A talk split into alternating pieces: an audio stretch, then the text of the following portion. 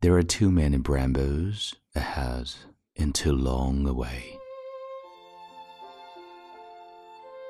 嗨，亲爱的朋友，你好，欢迎收听英语美文朗读，我是你的朋友孟非 Phoenix。今天与你分享的美文是来自汪国真的这首《给父亲》。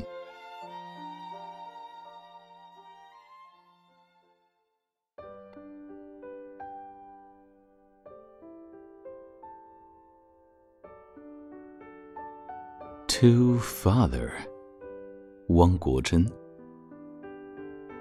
You expect me to stay, but I have to go away. I know, even if I walked hurriedly, there were too many brambles ahead and too long away.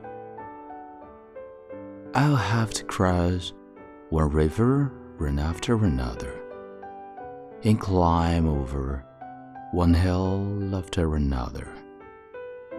Perhaps all my life I'll have to trek without an ending.